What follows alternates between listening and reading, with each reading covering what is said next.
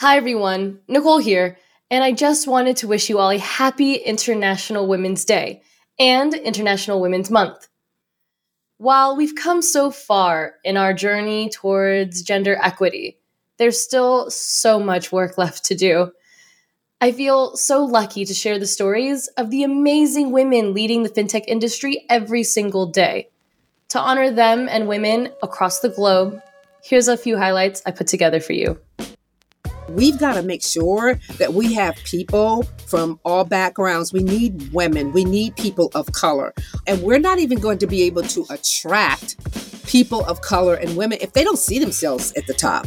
They want to know that they can aspire to be an executive. Right. And these executives need to be able to inspire people who aren't at the top, right? Where they can say, listen, this is how you get there when you're young, you're like, I never want to be my parents. And then you wake up one day, you're like, oh, wait, I'm my mom. um, but, you know, in that way, she, you know, was an incredibly male dominated business and banking. And having that as a role model was, for me, I think very important. And, and for my brother to see that women could be both moms, successful executives, um, help build businesses, and help communities that needed helping and that's you know really shaped the choices I've made and the things that I've done in my life. So it takes some personal responsibility. You've got to kind of figure out where you want to be in the world, in a sense, right? So for me, I started to question, like, what legacy am I leaving? Because I currently don't have any children. Don't know if that will ever be in the cards for me. Just don't. So I was like, you know what? You're leaving a legacy at any age, right? Like, it doesn't matter how old you are, you're leaving an imprint on people. And I was like, okay, how can I leave the best imprint possible, you know, even right now, even with being a young black woman in the field, like how can I leave the best imprint possible? And I think it's just leading more people to financial freedom, you know, more people to the thought of and the possibility of, you know, this being a successful career for them. You know, we talked about the fact that I was kind of an unconventional choice for this job. Mm-hmm. And look, thankfully, my board took a more expansive view of, you know, what do we want in a CEO?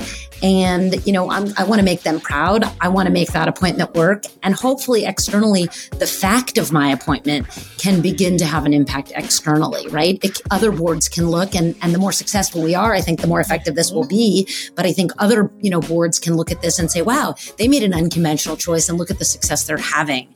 And so that is really my hope that over time we can bear that out.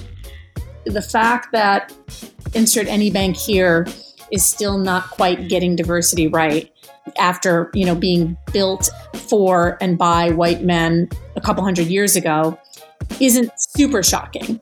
But if we build new companies inside of fintech and we don't do it right then that's on us because there's way too many great ideas and way too many unbelievably talented w- women, people of color, um, people with different backgrounds and cognitive differences out there that are willing to put the hard work into building really great new models and companies I find that that's actually one of the most effective things that my background has given me is like how to make bridges and then actually coax people to cross that bridge. And then it gets me the ability to teach them about, about where I come from and the people that look like me and who are underrepresented, but it also allows them to see that I see them. So it's been a really valuable thing having uh, been, as I call it, a vagabond in my life.